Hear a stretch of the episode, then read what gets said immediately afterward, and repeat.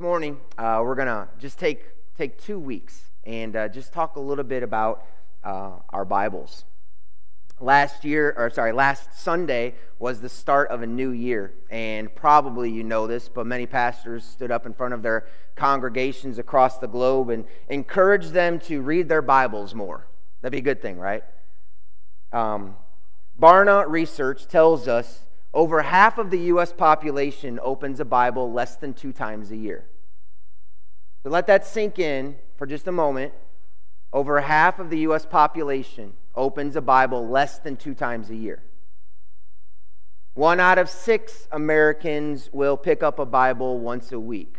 Sometimes that's only to take to church, though not necessarily to read or open it for themselves. Which leads you to this question like, well, when you assume then that a lack of Bible knowledge leads people to a life away from God.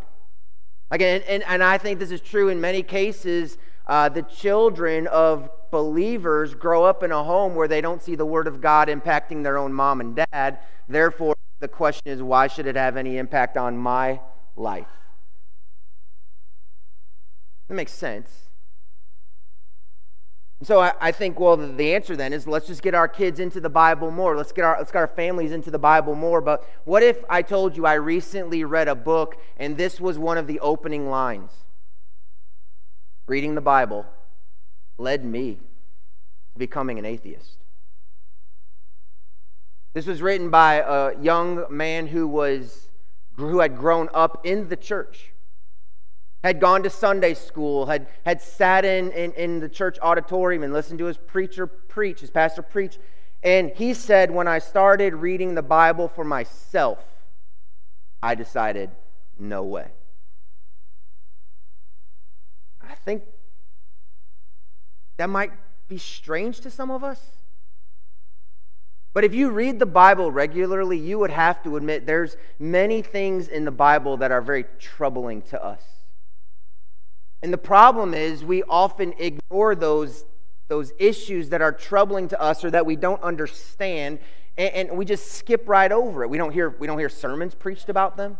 We, we don't do Bible studies on the weird things that you find in the scriptures. And so, when a critic who does not believe in the Bible stands up in front of a group of kids who do believe in the scriptures and begins asking them strange or hard questions, they don't know what to say.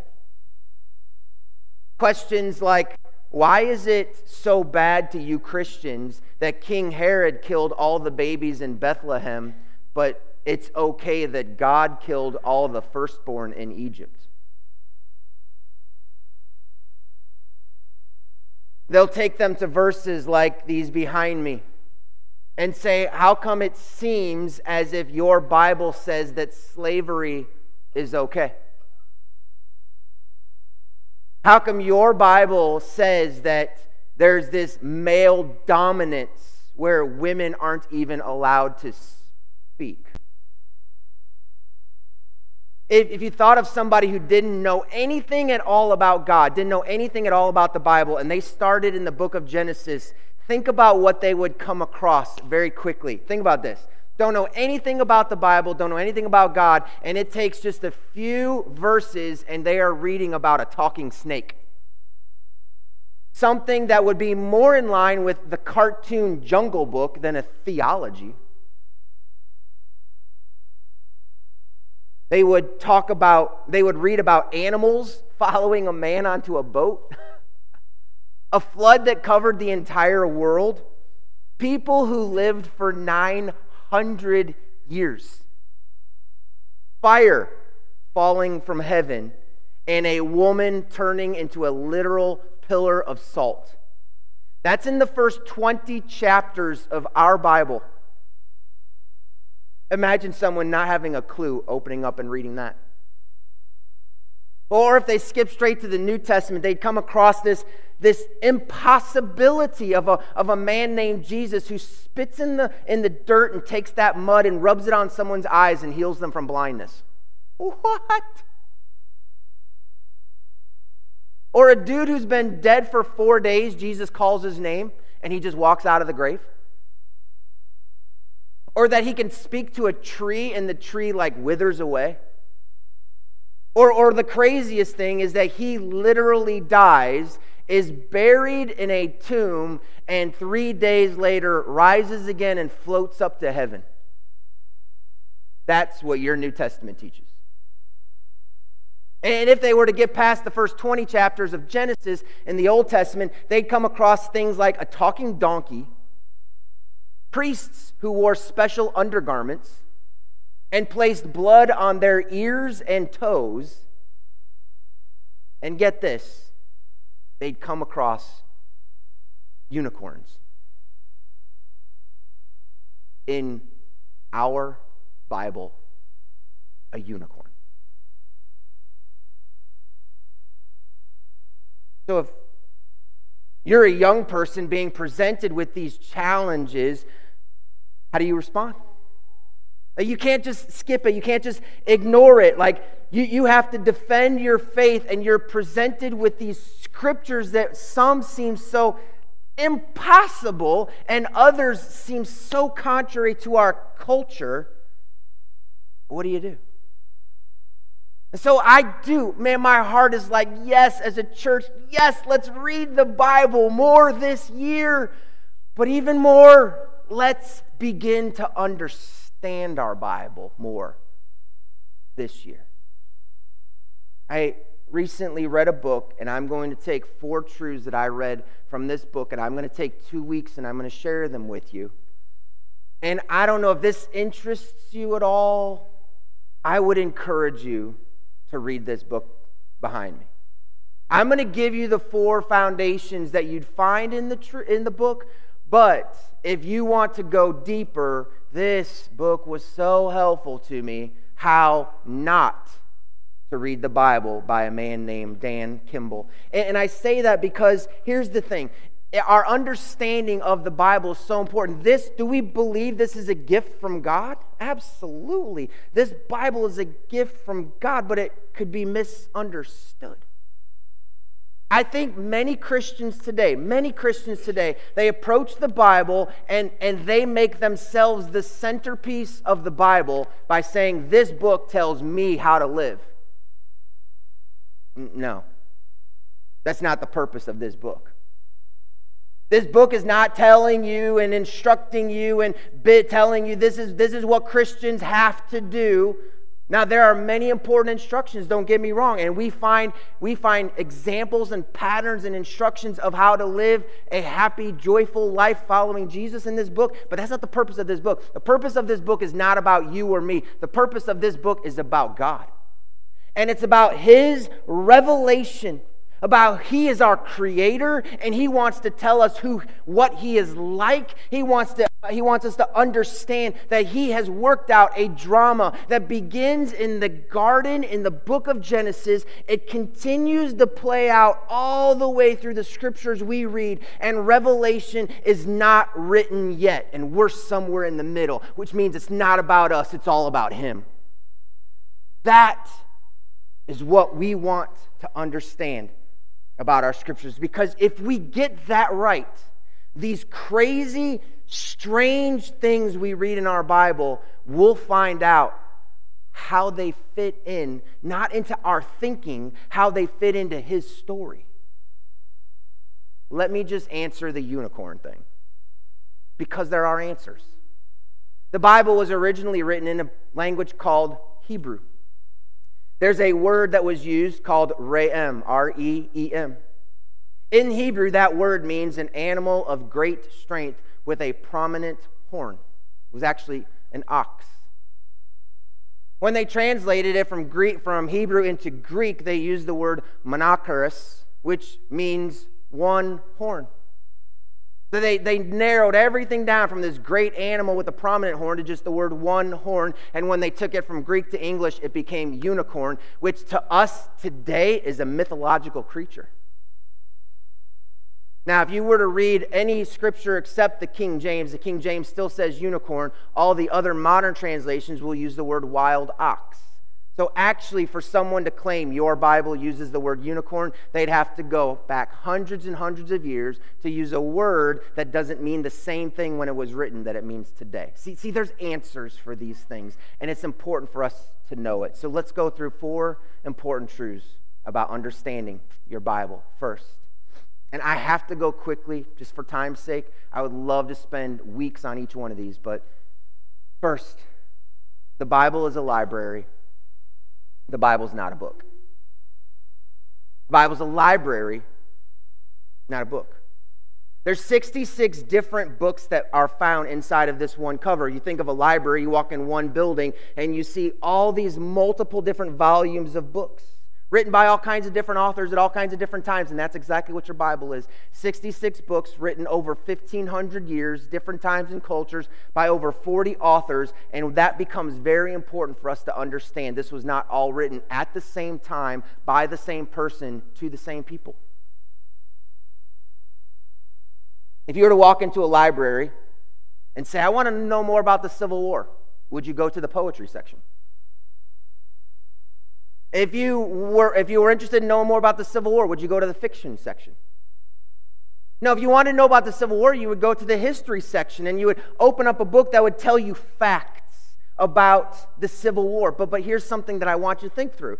Somewhere in that Civil War book, you might come across a song that, that the soldiers used to march to. It's a book about facts there's actually a song that soldiers used to march to, but when you start reading the words of the song called the Battle Hymn of the Republic, I want you to just, just think with me, and I want you to think literally like these words actually mean what they say.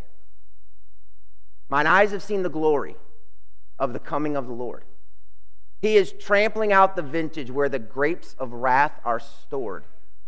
He hath loosed the fateful lightning of his terrible quick sword. His truth is marching on.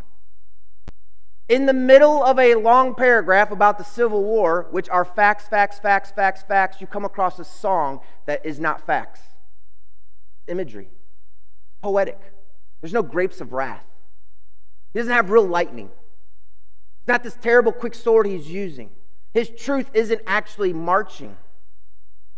So you went from literal understanding to a poetic imagery going to go back to literal facts about the Civil War. That is so important to understand about our Bible. We need to know as we're reading it, are we reading history? Because there's a lot of history about the nation of Israel. But there's also letters in here, there's also poetry in here, there's also prophecy in here. And we need to know what we're writing. And here's the thing you might find in the same book of the Bible facts, poetry, and prophecy which means we've got to know what we're looking at. I want to show you a verse that a lot of people would use to discredit the Bible Psalm 137, verse 9. Blessed shall he be who takes your little ones and dashes them against the rock. Why? When Jesus stands up in the New Testament on the Sermon on the Mount and uses his blessed, we call them the Beatitudes, what he's saying is, you will be blessed if you do this. Is this verse saying you will be blessed if you take little ones and dash them against a rock? What are we reading here? This is so important because there are people who will key in on a verse like this and say, This is the kind of God you have, that He would bless someone who takes babies and throws them against a rock. And here's what we have to understand this is the end verse of a chapter of poetry. It was written by a group of people who were living in Israel, and an, an, invading army of Babylon came in, and when they did, they threw their babies over the cliffs. And they took many of these Israelites back to Babylon as slaves. And, and these Babylonians said, Hey, sing us about your God, the God that couldn't save you. And Psalm 137 is about an Israelite who was asked to play the songs of Jehovah in a foreign land, a land where they had hurt his family, and his heart cries and says, How can I sing the songs of God in a foreign land? And in his mind, he begins to think, Oh Lord, where is justice? Here's what we have to understand this is not an instruction. This verse is not something that took place. This verse is a heart's cry for God's justice to come and make things right. But here's the thing He's not actually going to, this psalmist isn't going to do this. We have a God who says, Vengeance is mine, says the Lord. I will repay. And as Christians, we understand our hearts might think something, and so somebody might write something that their heart is saying, but it doesn't mean they're doing it. Does that make sense? We have to know the Bible is a library, it's not a book, and there are different reasons for the writings. Number two, the Bible was written for us, but the Bible was not written to us. It was written for us, but it was not written to us. And I mentioned this as we worked our way through Galatians last year a number of times. The Apostle Paul wrote the letter of Galatians to a group of people at a specific time, in a specific place, for a specific reason.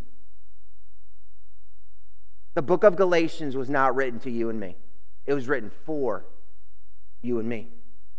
But because it was inspired by the Holy Spirit of God, and we as believers today have the Holy Spirit of God inside of us, those words are alive and they're meaningful to us today. But here's the thing if we approach the book of Galatians or anywhere else in the Bible and say, What is this for me? What is this for me? We might get it wrong because it wasn't written to you, it was written for you.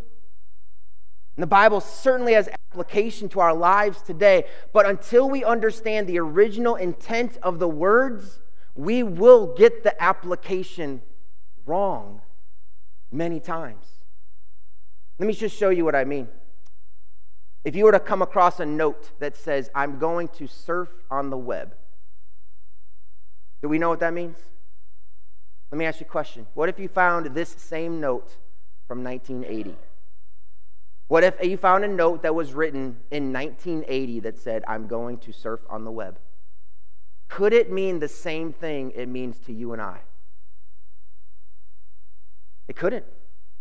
There was no World Wide Web.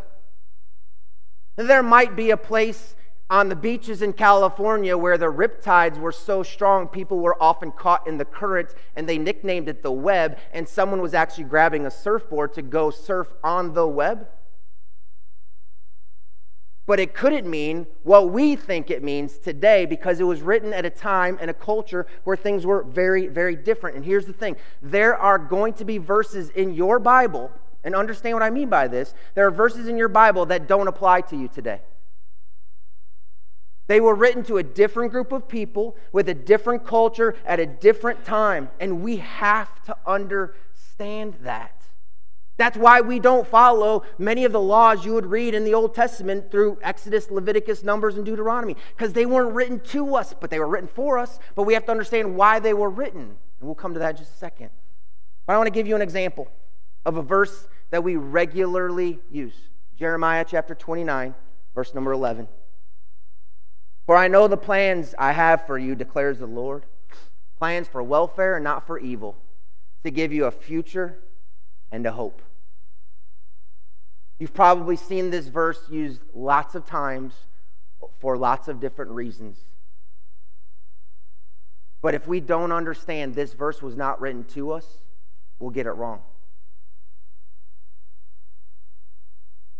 See, I just want you to read the verse before it.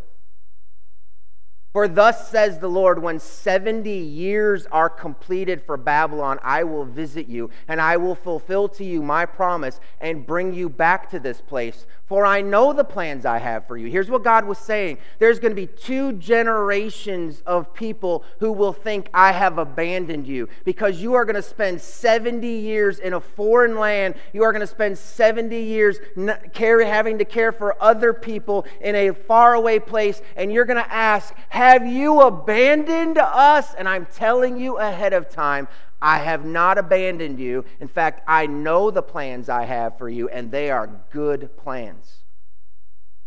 Now, if we don't understand that, we might read Jeremiah 29 11 and say, like, hey, you know what? God's got good plans. Here, here's where this verse becomes important. When we are going through a time where we might think God has forsaken us, He's forgotten about us, He's abandoned us, that's when Jeremiah 29 11 comes into play hugely because we realize God never abandons His people. He has good plans for his people even when they don't see it.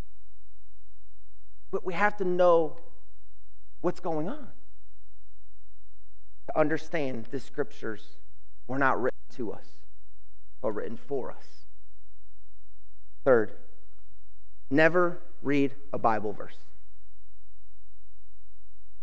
Never read a Bible verse. Always look to see how does this verse fit into the chapter? How does the chapter fit into the book and how does the book fit into the overarching storyline of scripture? Could you imagine walking into somebody who was finishing up a Star Wars trilogy movie marathon and you walked in right when Darth Vader turned to Luke Skywalker and said, Luke, I am your father. What does that mean to you? You walk right in, Luke, I am your father. What does that even mean? I mean, you, you want to know well, who are these people? What's already happened? What's happening right now? What does this mean for the future? See, see the context?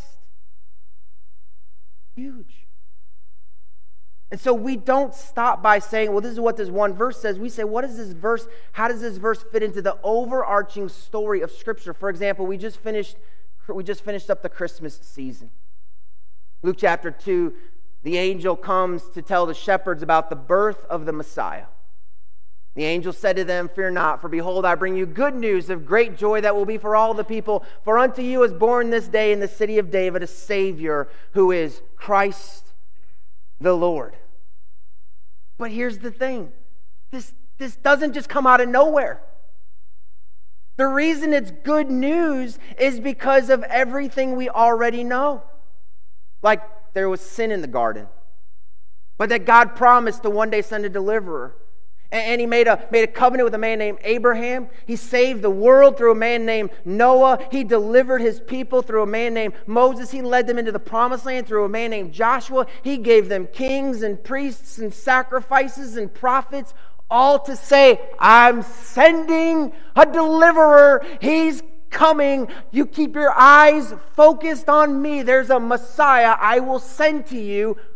And then these skies light up as the angel comes to say, He's here. Who's here? The Christ. He's here. Do you know why many people didn't get excited about the birth of Jesus? They didn't know who the Christ was. They didn't care that there was a Christ coming.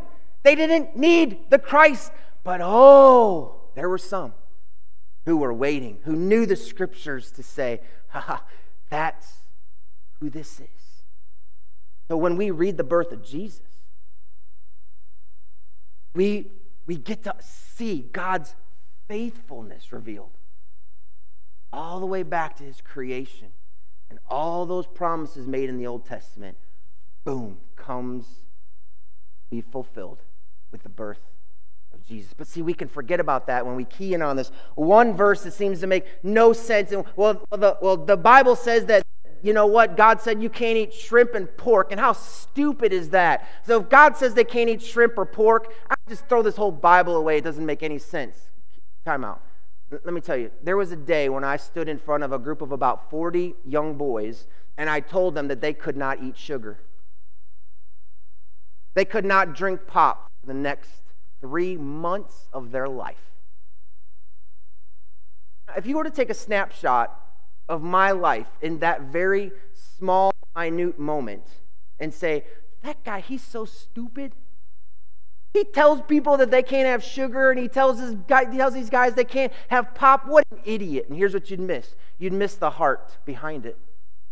The heart that says, I want you guys to go out on that wrestling mat and I want you to wrestle where you don't get tired because of what the sugar does to your body and what that carbonation does to your lungs. I want all of that out of your body so that you can step out on that mat so you can wrestle as hard as you can. So maybe one day you can have a medal around your neck or maybe a trophy in your hand. As a coach, I don't get the trophies, I don't get the medals. You do. My instruction to you about no sugar and no pop, it's not about me, it's about you. So we read these, these dietary laws that we think are so stupid. We realize, but, but if we just throw it away, we, we miss God's heart. And could God have been car- caring about the, uh, the health needs of his people? Sure, he could have. I, don't necessarily know that that was the main reason. I think God was setting his people up to be different than the world around them so that their lives, as different from the world around them, could be a light to these people so that they could see this God that these weirdos serve is a really, really good, loving, caring, blessed being they might want be a part to. I, am going to just give you one, one last thing and then, and then try to wrap this up. Remember, we talked about what's different between Herod killing a bunch of babies in Bethlehem and God killing a bunch of people, the firstborn in Egypt. What's different about that? Well, here's one thing Herod sent people down without any warning to kill all these babies. God sent Moses to a man named Pharaoh and said, Repent. And Pharaoh refused. He sent him back another time. He said, Repent, and he refused. He said, If you keep doing this, God's going to send some really bad things your way. You're going to want to repent. And Pharaoh refused to repent. And so there was plague one, and plague two, and plague three, and plague four, and plague five, and plague six, and plague seven, and plague eight, and plague nine. That's a lot of warnings that, that, that Pharaoh's getting. And then God sends Moses back one more time to say, Tonight, if you don't repent, all the children will be killed. There is a warning. And there was a way out because he said, But if, if, if you take the blood of a, of a, of a sacred lamb and you, you wipe it on the, the doorpost, you have a way out. But there was no repentance and there was no following the way. And so destruction came. Very different the way a patient God giving many chances to repent than a king who just says, wipe them out. Because if we look at the greater storyline of Scripture, we understand one day the entire world is going to stand before God and they will be held accountable. And listen, our loving, kind God is going to sentence people to eternal damnation, but not without giving them every chance to repent and giving them away. That's our way. Very different. I, am going to say I got the, I'm going to finish the, the fourth point later. So I, I, I want to close by just sharing this. Because what we have to understand is there is an overarching storyline of Scripture. And we have to see where do we fit it. Not, not where does God fit into my life, but where, do, uh, where does my life fit in on the storyline of Scripture because it should encourage us that our, our lives are not just a singular mark somewhere and everything else happens around us, but no, we are a part of His story. We might be a mark, but we're a mark on His story.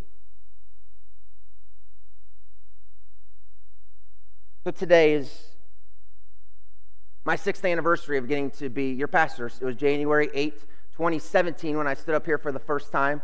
I, as I drove down 340 uh, coming toward the church, I remembered how I felt that first day. I was scared to death. Today, I was excited as can be. But I got a card this week that really helped me understand how my life fits into the storyline of Scripture. When our family moved here, Troy was a junior in high school. Troy finished up his junior year and then his senior year here at Mount Carmel Christian Academy. And I'm so thankful for those of you that allowed Mount Carmel Christian Academy to become a reality and for those of you that have kept it going. Praise the Lord for Mount Carmel Christian Academy. When Trevor was going into his senior year of high school here, though, circumstances led it where Trevor would have been the only young man, or would have been the only person in his senior class. And Jamie and I did not feel like that would be healthy for our young man. And so, with the, uh, with the uh, approval of the authority and leadership of the church, we enrolled Trevor into Luray High School. But see, there was a time, and, and, the deacons could tell you this, there was a time leading up to that where my heart was already asking God, how can our family do more for the kingdom? Not just me as a pastor, how can our family do more for the kingdom? And the Lord had laid it on my heart to my son's senior year that he would grow more outside of the environment of a Christian school and in an environment of a public school where he would no doubt have to take a stand for what he said he believed. Jamie and I prayed and prayed and prayed about it, and we were okay with it, but it wasn't a possibility because well, we needed to send Trevor to Mount Carmel Christian Academy as the pastor. But when that circumstances led to him being the only one, the, the, the, deacons and leadership very kindly said, if you want to make a change, you can. And so we talked to Trevor and said, we are making a kingdom decision. We've never, our, our family was never engaged in the, in the public school. Jamie and I both grew up in a Christian school from little to up. We didn't know anything about it, and it was scary to us because of what people had said.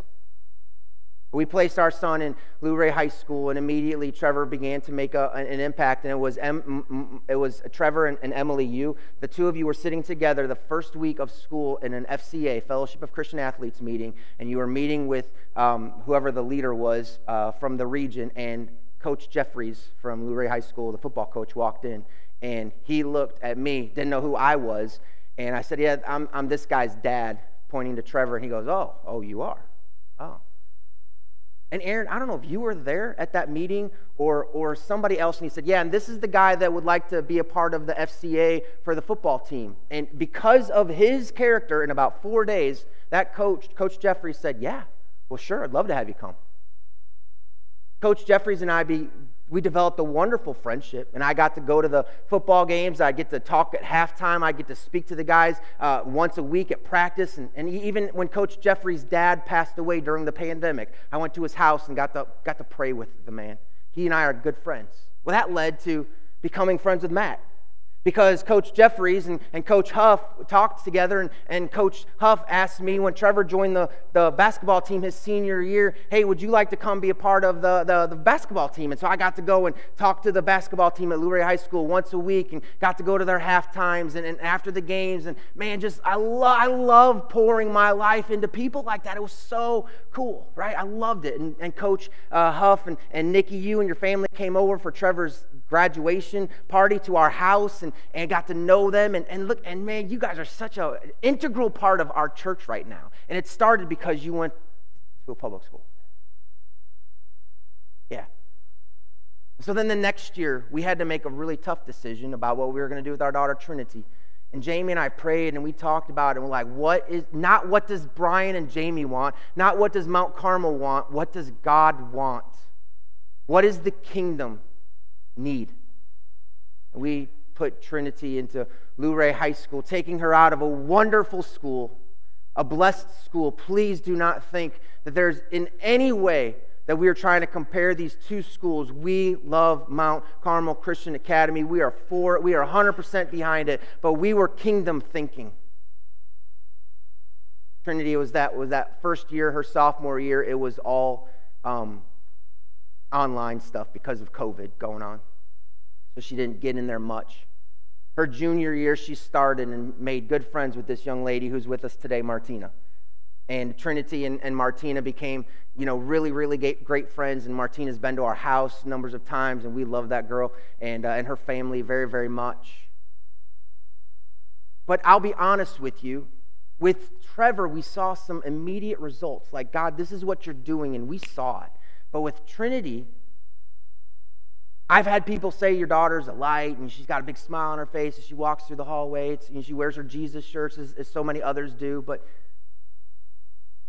I just kept praying, God, could you, could you make a kingdom difference? So about, I'd say eight weeks ago, Trin texted me one day and said, Hey, one of my teachers, would you reach out to her and pray with her? Her husband's really sick. I said, sure. So I reached out. I text, texted her, and her name is Melissa. And I texted Melissa and said, I, yeah, I just want to let you know, you don't know me. Trinity loves you. Uh, she asked me to just reach out, and I, I left her a few voice texts and prayed with her, read her some scriptures. I offered to go over to her house. and meet with her and her husband and just pray with them. And she said, No, no, that's. I think there was just like this, this little bit of a distance that, that needed to be there in the moment. But he wasn't doing well, and, and she would let me know occasionally about the updates of his health. And it was right before Thanksgiving. I said, "Hey, can I come over?" Because I guess there was there was quite a bit of family coming in town. I said, "I'd love to come over and pray with your family," and it just it didn't work out well. And I think it was the first week of December. Melissa, she, she texted me and said, My husband's just been admitted to the ICU at UVA. You come. And I said, sure, absolutely. So I, I drove over to UVA. His name is Chuck. Never met Chuck before. She told me to stay outside the room when she walked in, and she told me later that he was pretty upset at her for asking me to come. We stood there, and I, I was actually there when the doctors came in and told Chuck that uh, we're going to do one more we're going to do one more test tomorrow, and when we find out the results of this test, we're going to know whether you're going to be a candidate for a liver transplant or not. And if, if you're not a candidate for a liver transplant, I'm sorry, there's nothing more we can do. But hopefully, hopefully. That doctor walked out of the room. He knew why I was there. Chuck knew why I was there. And he's like, Well, you to go and pull up a seat or what? Yes, sir. We talked about his family, we talked about his work. And I said, Well, Chuck, you know I'm a pastor, right? I do. That can I ask you a question that I love to ask people all the time? If God were to meet you outside the gates of heaven and say, Why should I let you into my kingdom? Chuck, what would you say?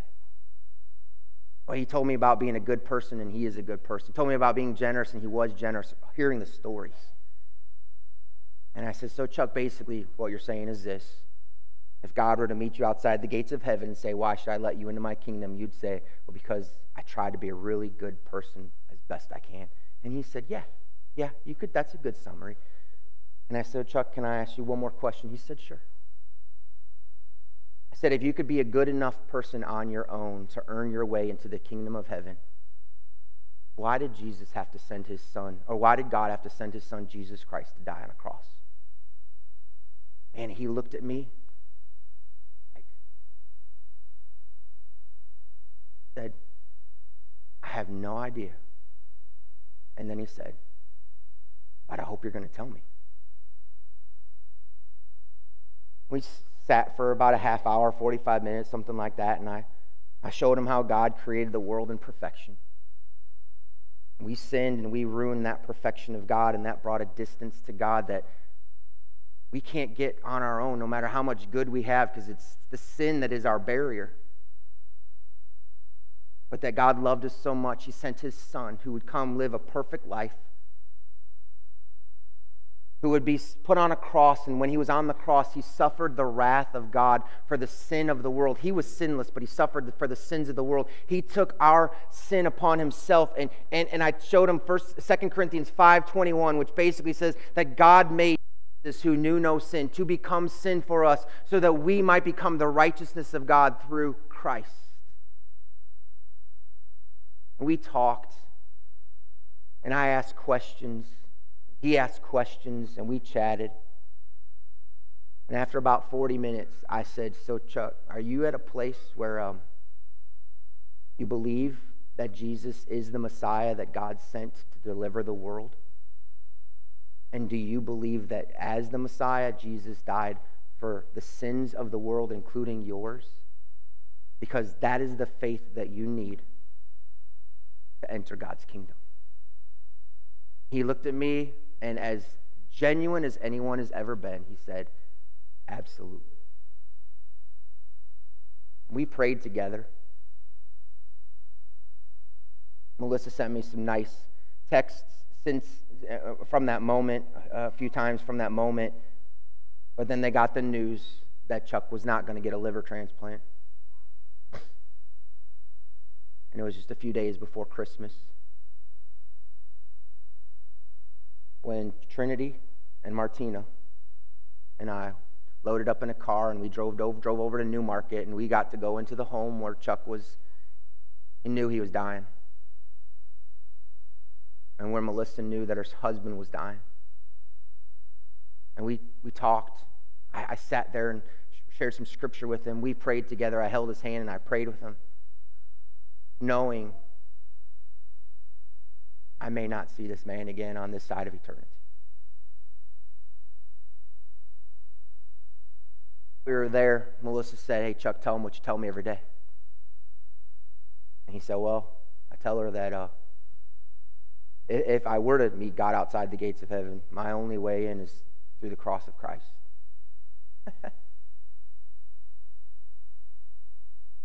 we got the call a few days later. And I, I went over to the house and I, I hugged her when we found out that Chuck uh, had passed away. I prayed with her and with her daughter who was there and her son in law. There was, no, there was no service, no funeral service, no public, anything like that. And we stopped by once, uh, I think right around New Year's.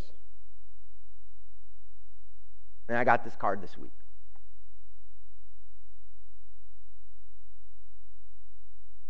Hey, Pastor, God placed Trinity into my life so you could be placed in Chuck's. That day at UVA, I saw peace come over my husband as he listened to you and prayed with you. I hope you know how much you have done for me and the girls, and the peace we have knowing that you showed Chuck the way.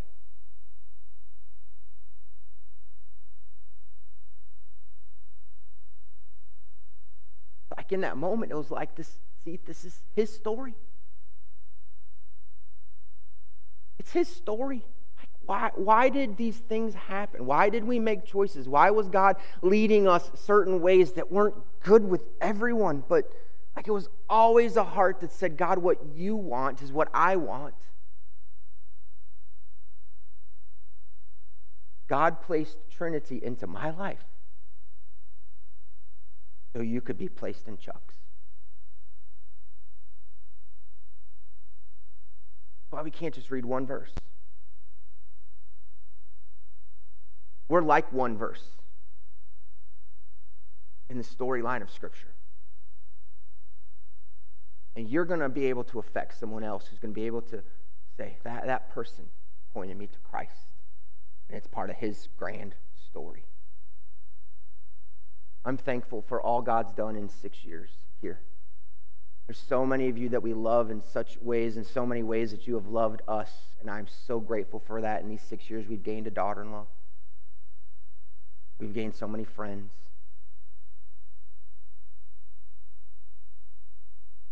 I just want to keep going back to Jesus every day, saying, Whatever you want, I want to be a part of your story. Whatever that looks like and whatever that means, I don't know. But man, it's so good when you sit back. Like, this is his story, and he's writing it, and he wants to partner with me, be part of it.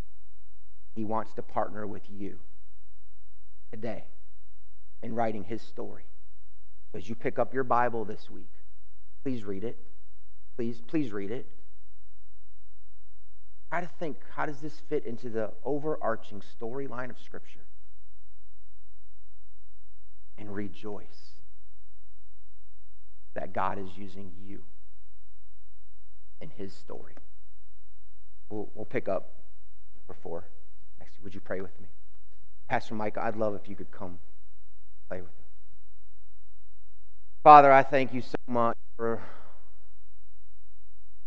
who you are. That's why we have that Bible. That's why we have the Word of God to tell us who God is, how, and the character of God, the person of God, the love of God the overwhelming grace of God, and how we fit into that story.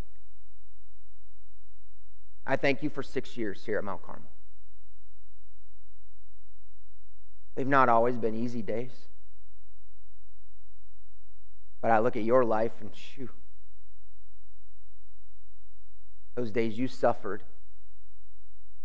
always knowing that it was a part of a greater story that you are writing for our redemption so we could be with you for eternity.